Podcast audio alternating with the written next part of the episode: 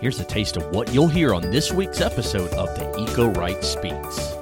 I think it's important for um, conservatives like Bob um, and others to play a convening role in the safety of the Republican club um, to try to develop that group of three or five or seven or whatever it will be that will be the first group to get started.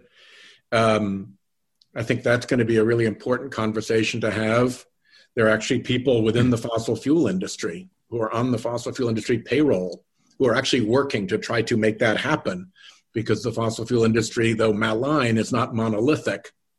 And there are groups within it that see that the current trajectory is really bad for the fossil fuel industry and for the Republican Party. So I think uh, I'm not in a position to support that, but I do think Republicans who are asked to participate in supporting that should understand that this is a really important priority.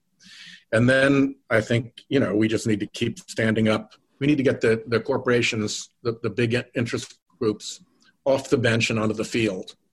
Um, and that's going to happen automatically to some degree because big agriculture is genuinely frightened about the supply chain of product in a world that is changing so dramatically um, in terms of the natural world that it takes to grow the uh, crops that they sell.